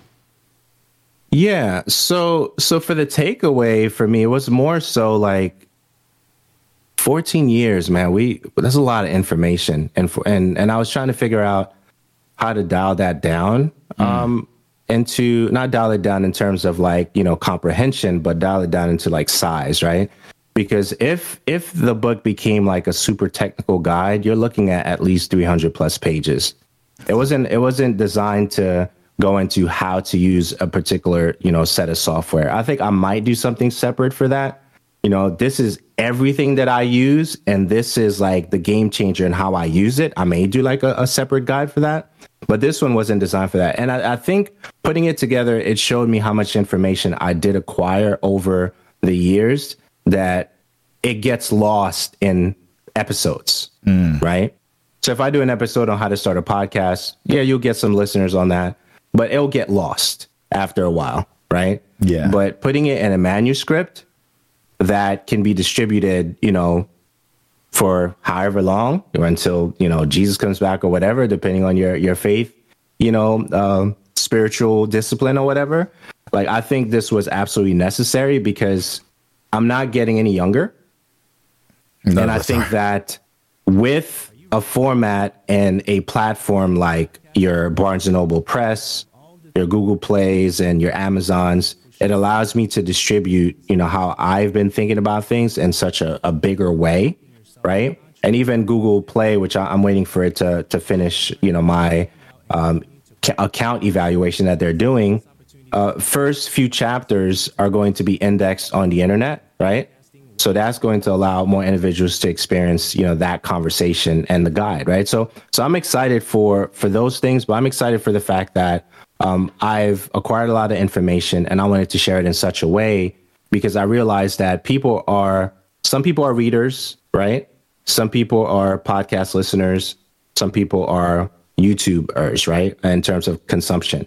So I could at this before the book, I was only reaching out to the YouTubers and the individuals, right? So I, I wasn't reaching out to the individuals that read, you know, Sunday morning, you know, tea, you know, they're under their perfectly crocheted blanket or whatever they got, right? And they got their their Kindle and they're reading a book. I I wasn't reaching those individuals, right? Yeah. And now I'm able to do that. And and and I'm excited about those things too. Yeah, it's it's honestly super hard to branch out from where your media already exists unless that that method naturally lends itself to other stuff, right? So, um, you know, doing a video podcast, for example, versus doing an audio only podcast, like even the difference between that, right? Like Right, some people absolutely. don't want to only listen; they want to see expressions. They want to they want to see how people are reacting to things. So, you know, just something as small as making that change can can make a difference. And then, you know, Absolutely. like you mentioned, the book. There's a lot of people who you might not have reached unless they were looking for a book or they uh, they were kind of interested in learning a little bit more of the behind the scenes process of of creating a podcast. Yeah, it, it's it's weird, man, because it's like the so I launched a book on my on my birthday, but the response from individuals that I haven't heard from in a long time was interesting. You know, it's mm. like it was it was refreshing. You know, oh, you know, great job, congratulations, and stuff like that. And I haven't heard from these individuals in years and years. And I don't know what it is. Maybe maybe at some point I'll understand it. But when you decide to write something and and now you're an author of something or you've collaborated and you're an illustrator of something, and I know you you're you're pretty excellent at, at what you do, it changes things, right? I don't know if it's a perception change or not. I'm still I'm still like taking it in, hmm. but it changes how people you know view you uh, based on like because I'm I'm almost certain that people are still finding out what you do, right? Oh, Black yeah. Oni, like right, and when they do, they're like. I didn't know he did that, right? And I think that there's a perception change that happens, and you know, I'm still, I'm still learning, I'm still learning, but I think that um, going back to your question, there was a lot of information that needed to be shared, and I wanted to make it, um, you know, practical. Yeah, and like you mentioned, you know, people definitely um they change their tone a little bit when they're like, "Oh, you did this?" Right. And you know, sometimes it's like a surprise, like I'm impressed, and sometimes it's like, I thought you were only just like a one trick pony type of thing. I was like, Right. "Uh." that you're only a gamer, or you're only this, you're only that, right? And it's like, well, I mean, how would you know if you haven't spent any time, you Right. know, with me, Right. Right. Or 'Cause if you spent any time, you right? would have So known. You're, Yeah. you're, you have me in this time zone or, or warp, or I'm still in this, you know, time that you put me in. Mm-hmm. So I've I never grew outside of that, but you wouldn't know what I've done unless you've like tuned in, right? So I think Right. that yeah, so so even that there's the other thing that we kind of touched on before we started recording. Yeah. I'm trying to see if I want to go into that a little bit. Okay, so so we'll do it this way, right? we'll do it this way, Yeah. right? Um, So there was a book that came out by Gary Vee called Jab, Jab, Jab, Right Hook, right? And essentially the book is like you give a whole bunch of stuff for a very long time, and then at some point you ask for something. At some point, right? Not not quickly, but at some point you ask for something. And I think that in the process, I'm trying to keep make this super like media professional tone and all that Yeah, stuff, right? yeah. So in a time of you know prepping for the book and getting ready uh, to launch the book, you at some point you want to ask individuals that you've supported in the past to support you in the current thing, right?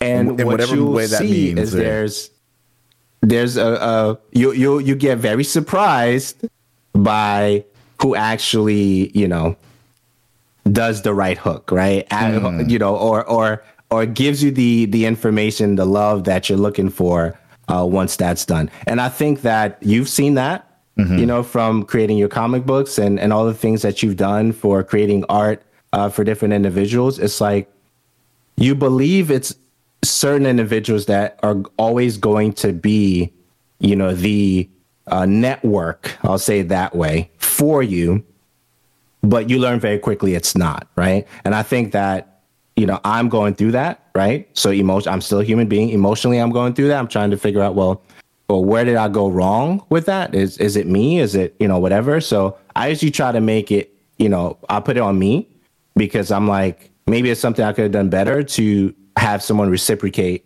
the same love that i've showed them you know, et cetera. So I'll say that way. I'll yield there. You know, if you have any additional thoughts on that part, feel free. Yeah. Um so the way I move, and I think you're you're similar in a, in a lot of ways too, is that um I do things and and show love to people and support for people not for the sake of them doing the same for me at some point. It's more so it's like hey i i love what you do. I don't i'm not rich but the least i can do is at least share what you do with other people right? The least i can do is like tell my network of people. It's like yo there's some really cool stuff going on over here that y'all should be paying attention to. Um you know that's that's kind of like if you if you ain't got money to support like at least you know uh at least tell someone if you like what I do, what what that is, right? Um, and when that doesn't even happen, you're just like, I didn't really ask you for anything. Like I, I'm still not even asking you to do it, uh, but you saw it. I know you saw it because you you commented, but like you know, you knew I've been working on this for for however X Y Z years, and um, you know, it's a little I don't hold it against people or hold a grudge if they decide not to do it because sometimes people, you know, you you see something or like for example the comic book, right? Uh, someone read the comic and was like, I don't really like this that much. That's okay. That happens. Um, so I don't expect people to just like 100% support you regardless of what you do. If anything, I would want them to tell me like what they thought of it, right? Like, hey, yo, this was super cool. Um, can I give you some feedback type of thing, right? Like that kind of thing is always helpful too. So sometimes you reach out and ask for feedback or ask for this, that, and the third, and you don't get anything back. And I don't know. I, I think as a creator, you have to let go of the fact that that can happen, even Right. though you've kind of reciprocated a level of love or affection towards that person's or that person's work that you know didn't get sent back. So while I don't seek it, you know, seek people to to treat to kind of move the, the way that I do in terms of support, um, it is a little weird when it happens with like people close. And you're like, Yeah. this is Yeah. weird.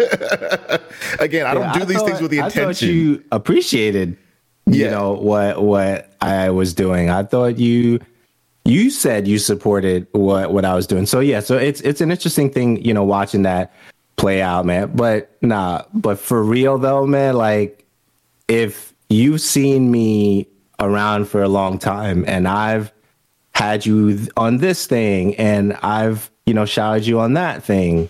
We're not like you said, we're not asking for for you to like you know, buy the book per se, right? Which is great. Mm-hmm. Always if you helpful. do, because that's support. yeah. Signal boosting is support, right? So I think that as as much as I want everyone to have the book in their hands, I do understand that there are situations that take place that you may not you may not be able to do that, right? So so let's be let's be honest and, and fair about that, right? But I think that um, it does it does affect us, and what we do to move past it is just we just keep creating, right? Because there are other things that need to happen. Um, so, like I said uh, earlier, there are some conversations I want to have in in manuscript form that are a little bit darker, right? And I do believe I want that conversation to be out on, you know, to the world, right? So that's going to be a different audience altogether. Yeah. It's not going to be a, a podcasting audience. It's not going to be a tech audience. Those individuals that are affected by those things may be podcasters, maybe video creators, m- maybe writers themselves. But the the subject matter is completely. I'll share it with you uh, later on. Okay. But it's um you know offline. But it's it's a darker matter Yeah. right and and how i navigate through that is going to be critical as well because i'm not an expert in that field but i've experienced the effects of that particular you know subject matter right so that's your teaser for that right Okay, but yeah but support exclusive. but support is great i mean i love support i've gotten support from individuals i haven't heard from from for years, right? And I think that's amazing. And I'm just excited, man. I'm excited that I can look at this thing. Even even the title was um, was provocative in nature. It's like because we believe we know everything about podcasting because we do it, but but I I don't. I'm still learning I a lot about either. it myself. Yeah. So so there's that. Yeah, and I I think um, to kind of like bookend that that what you just said there is that the pursuit of improvement, the pursuit of knowledge, is one of the things that makes humans so formidable. And when we lose that, we become stagnant. We kind of become lost to time. So I feel like you know the approach that you have with this is is like the right approach. And i think anyone else who's listening to this or watching or or thinking about you know what what your what next situation is um should try to be mindful of that too because we should in theory all be working to better ourselves and better the people around us and learn more about the world you know when we stop doing that, we kind of stop being, I don't want to say we stop being human, but because machines learn as well. But um, I don't know, you, you just kind of lose a sense of of progression. And it's just so important. Um, speaking of that, though, where do you think the state of the podcasting world is right now? Like, we, we kind of went through um, a period of time that was not really seen since the bubonic plague honestly. Like we've never seen an outbreak as immense as this that changed the way our entire world worked like just straight up. Like people stopped being able to go places. Right. Um, were there more people listening to podcasts during that time in your experience? Were there less is that the same right now as we're kind of moving towards a world of normalcy what have you observed I think it changes depending on what platforms you're on. So if you're on like audio on demand, like your Twitter Spaces was, ex- you know, extremely heavy, right? And of course, Clubhouse was extremely heavy. That was like a, a very unique time uh, during the pandemic for individuals who are consuming content and be able to to share and collaborate in such a way. Uh, and that platform, you know, we saw a lot of individuals become, you know, amazing at different areas of expertise because of the clubhouses and Twitter spaces. But uh, to to touch on your original question, there's there's a situation right now happening with podcasting where it's becoming so much easier to create on the platforms that it's just whether are you going to do it or not. That that's where we're at, right? Yeah. So so last year, uh, you have YouTube. What they did was they have a dedicated page for podcasting, right? Which i know that like who knew that they were going to do that, right? Yeah. because there's so much individuals consuming uh, information in that format. They were like, you know what, we're gonna put a dedicated page, youtube.com slash podcasts. That's a dedicated page now. Holy right? shit. On the know that. platform, right? So you have that. The next thing that we saw was Twitter is considering becoming a podcast platform. So we saw that. Uh, the other thing we saw also for for trends and things that are changing is for podcast consumption. Number one is YouTube. Number two is Spotify. mm-hmm Right. Tell you a lot. Right. Like, Yeah. do you want to create content on YouTube, video, audio, and then make that into a podcast? You could. They have a dedicated page now. Like, what do you want to do about that? Right. Then the other thing that we saw was go live together by YouTube.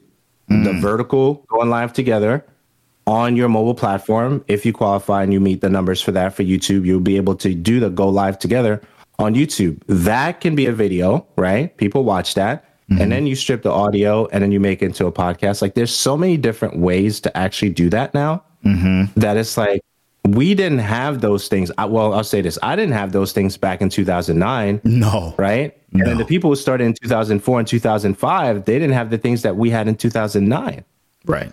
right? So I think that it's it's one of those things where you look at Substack, right? Gives you an opportunity to create a podcast and then push it to Spotify. You have Anchor, you can mm-hmm. push, of course, main main place Spotify. Anchor's rebranding to potentially becoming, uh, you know, like a podcast studio type, you know, Spotify for creators type of platform, which they hinted at via sur- surveys and stuff in recent weeks. I'll say it that way. So it's like we have the stuff. And most of it is free to use. Now there's a transaction, right?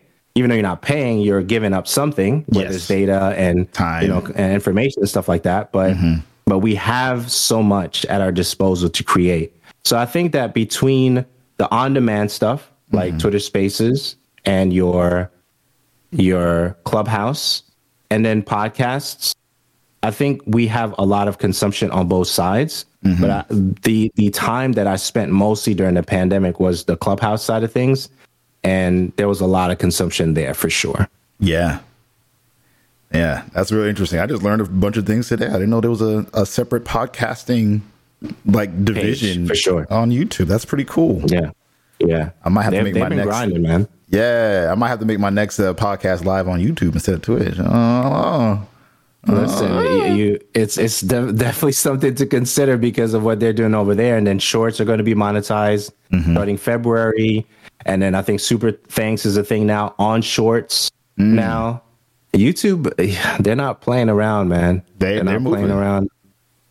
They smoothing and moving. Goddamn. Yeah, Well, for sure. you know, we are nearing the end of the podcast. So, chat, if y'all have questions that you would like to ask Andrew or myself, uh, feel free to drop those now. I'll be reading those as as we close out the podcast. But before we do that, um, you had mentioned that you know the book was going to launch last year, December. Yeah. What what has life been like um, s- since basically Thanksgiving? Uh, I think the Thanksgiving holiday rush between Thanksgiving to New Year's can be kind of chaotic for keeping in touch with people. So what's what's been going on in your life? Yeah, so so I'm pretty um I would consider myself a pretty private person, even though I'm public facing, right? Uh, so my time is usually spent with with my immediate family. So uh, we didn't necessarily travel much during the holidays because we wanted to make sure everybody stayed healthy and, and things of that nature because we're still in that world, right? But for for like writing and preparing for this, um, I really took I really slowed down the process when I should have rushed the um, rush meaning like stayed daily stayed on and stayed on top of like producing right and I'm glad I didn't rush it I'm glad you didn't too. Right.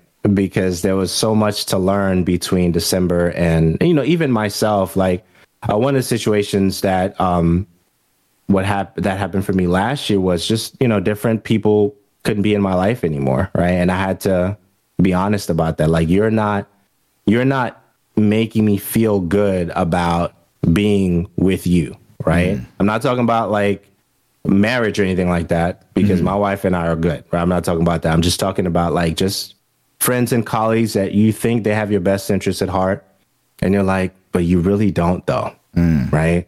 Mm-hmm. And then you have to part ways for that. And what it does is it once it eliminates that that weight, you know, you just have a your focus actually comes back, right? Though where it's supposed to be. And I think that made it easier for me to get back into the groove of okay, I've heard the conversations for the last 14 weeks uh, for podcasts. I know what people are asking, and even what they're not asking, I can kind of like hint that the way I format what I'm going to say in the book. It's time. It's time. It's time. So January is pulling up really soon. I'm like, I'm gonna lose a couple of days of sleep, but I think it's time. It's time to rock and roll. And then then we got to the point where the manuscript was done and it was being checked, and I was like, okay, it's good. You know, then I you know dedication page and and uh, you know preface information and chapter layout and yeah, it, it was time. And and and here we are, man. We got here. You got here. The book is out. Yeah. Make sure, once again, chat, that y'all check out Andrew's book. I'm linking it once again. Please go give him some love if you haven't already done so. If you if you're not buying it, share it on social media because that's where so many people are. So share it when Yeah, you can. that. and yeah i feel like um you know i just went to a uh, book reading and and interview um, session with a with an author that was here in austin and he talked i'm blanking on his name because my wife signed this up for it. Um, but he talked about the fact that he hadn't uh, produced a book in a while prior to his his you know most recent one. And he felt bad about it at first but then realized like sometimes what you got to do is just sit on it and let it cook and, Right. and just like don't and don't rush it so that's why when you said like you know you was thinking about rushing in december but you, you're glad you didn't like it really resonated because like I literally was just you know uh, this other published author, several books, you know, millions of copies sold, said the same exact things. Like when it's when it's time, it's time, and you got to keep working on it, but don't rush it because the minute you do that, you know, you're gonna put something out and you can be like, ah, I wish I had done this, I wish I had done that, and we're always gonna be perfectionists because we're our own worst critic. We're always trying to put out our best work possible. And at a certain point, you got to put it out. But at a certain point, you have to say, "I can't rush this though, because like I, I, I won't be happy with it." And that's what's most important. for sure. Beyond that, though, um, I wanted to quickly. Uh, I don't know if you heard any of the controversy around Forspoken. I haven't. Uh, or What's going rather- on with that? so I don't have the all the information pertaining to this. Uh, what I do have is um, a video that a particular person put up on the internet. Uh, she's a content creator. Um, I almost don't want to put it up because, like, I don't want to. Um, I want to draw attention to this without like getting making it go crazy. So okay, I'll say all I'm that. curious. Well, if you could link me to the video, I'd greatly appreciate it because I want to see what that's about. Like, yeah.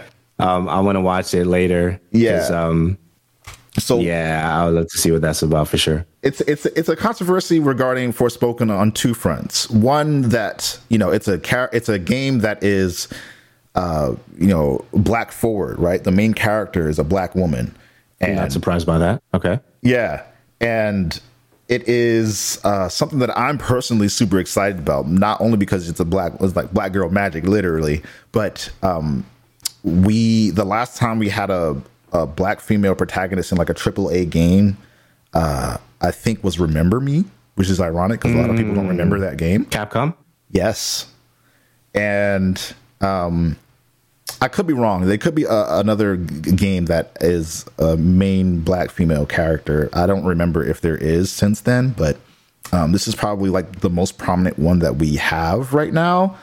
Um, and uh, allegedly, like a lot of the development team just like isn't black. So like, there's not a lot of like black representation in the development pipeline of creating this experience, which um, it doesn't have to be all black people working on the project, but Doesn't have to be no. there there is a certain responsibility with something with this much weight to like have people in the room who are black who can speak to that experience and help you Absolutely. make decisions on the game based on what we know in our own cultures like yo like you don't want to have the first scene not, not that this is the case but like you don't want to have the first scene some you know girl sitting there just like legs kicked up with some some fried chicken like grease all over her face and shit like Right. not that they do would ever do that but like there's certain things that we know within our culture that would just be like yo you don't want to do this for the game featuring a black character Right.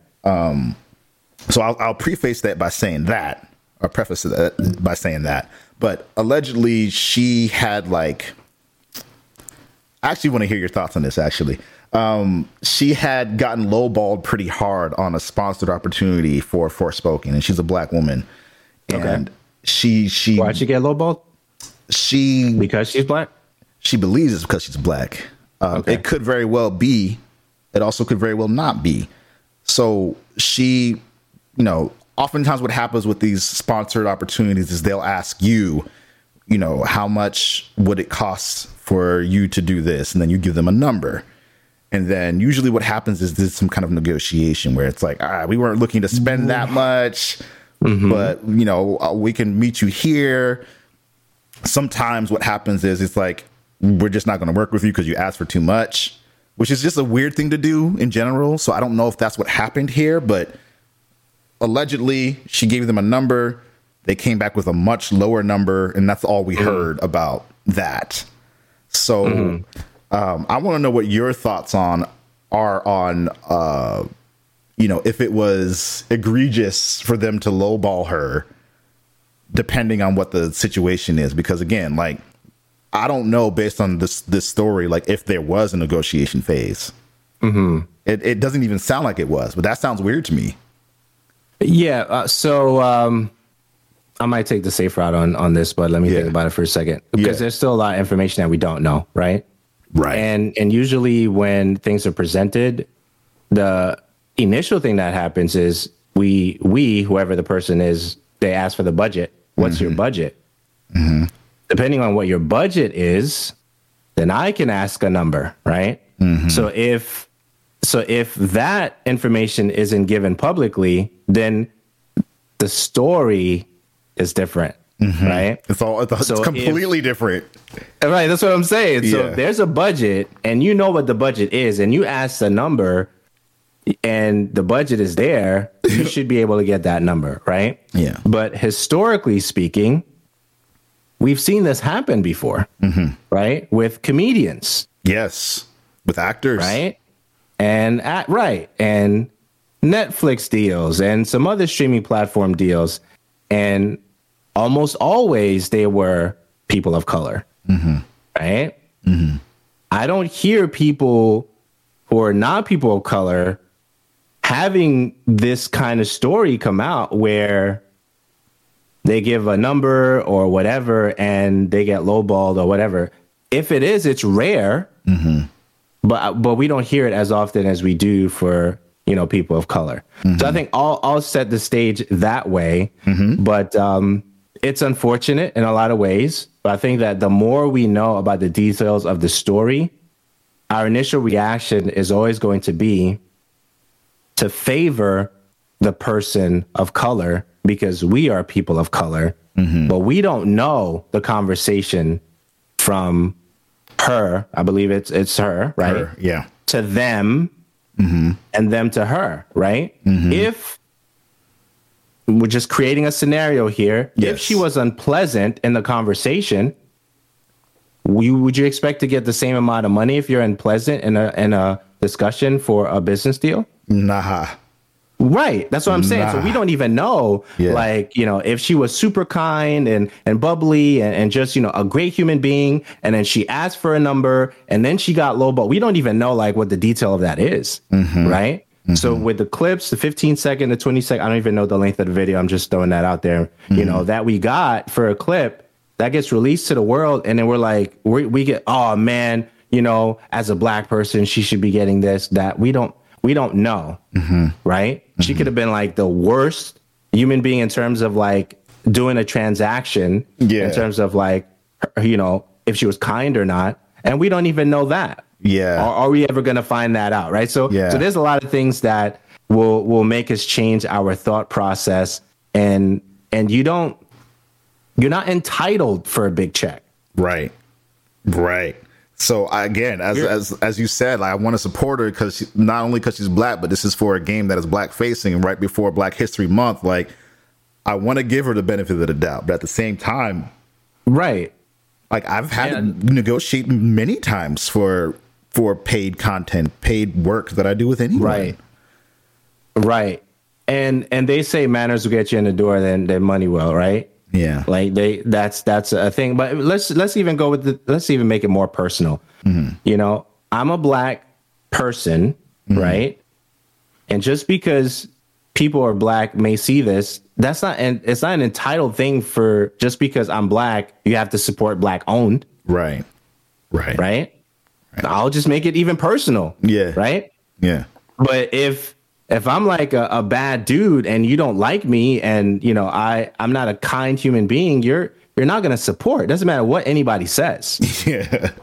You Yeah. see what I'm saying? Like so I think like it goes even back to that. Like we ju- we really have to be honest about like the context of the clips that we see online. Yes. And and be how careful. How how it's presented. And and I'm trying to be fair. She could be like an amazing human being. I don't I've never met her. I don't know. Mm-hmm. Right. And then in the process of, you know, asking for the stuff about the contract, you know, she gets lowballed and she feels like she shouldn't. And maybe she she has the right to that, right? Mm-hmm. Or she's not a pleasant human being and they're like, nah, this is what you're gonna get. Or they don't have the budget for it. Like they literally were just like, "This is how Or much they we're don't going to the budget dedicate for for, this." You know? Right. So yeah. Would you would you say that a lot of your own I don't want to get too personal and put your your stuff out there, but would you say a lot of your own sponsored content has had some level of like back and forth play or was it usually like you gave a number and you're like, "All right, cool." I think for me it's it's always it always felt like a test. Mm. Right. it is it is a game. Yeah. So so being at the being at a place, I can't mention the name of the company that this happened with, but I was going to an event, right? Mm-hmm. And then I heard that this company was going to be there. Mm-hmm. And then it was like, oh yeah, I'm going to be there too, right?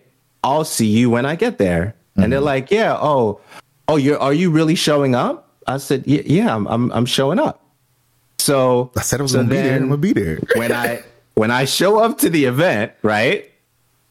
Then it's like, oh, you said you were coming, so we're here at this location. I'm like, all right, I'll pull it up, right?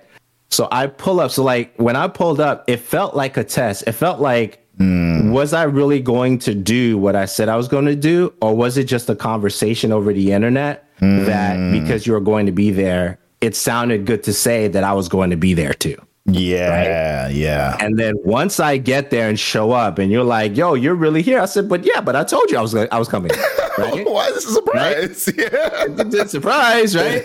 and then we have the conversation. We laugh. You know, they usually have you know the counter where you can you know grab a, a coffee or a tea or stuff, and you have a conversation. And then they go, "The reason that you're here is because we've been working on this for a long time, and it's a brand new thing that we're going to launch in our division, and we wanted you to be a participant in in this thing, Yeah. right? Yeah. So I'm like, great, great, great, great. All right, let's participate, right? Yeah. So, so I, I think those things for me has happened a couple of times where things feel like a test. Mm-hmm.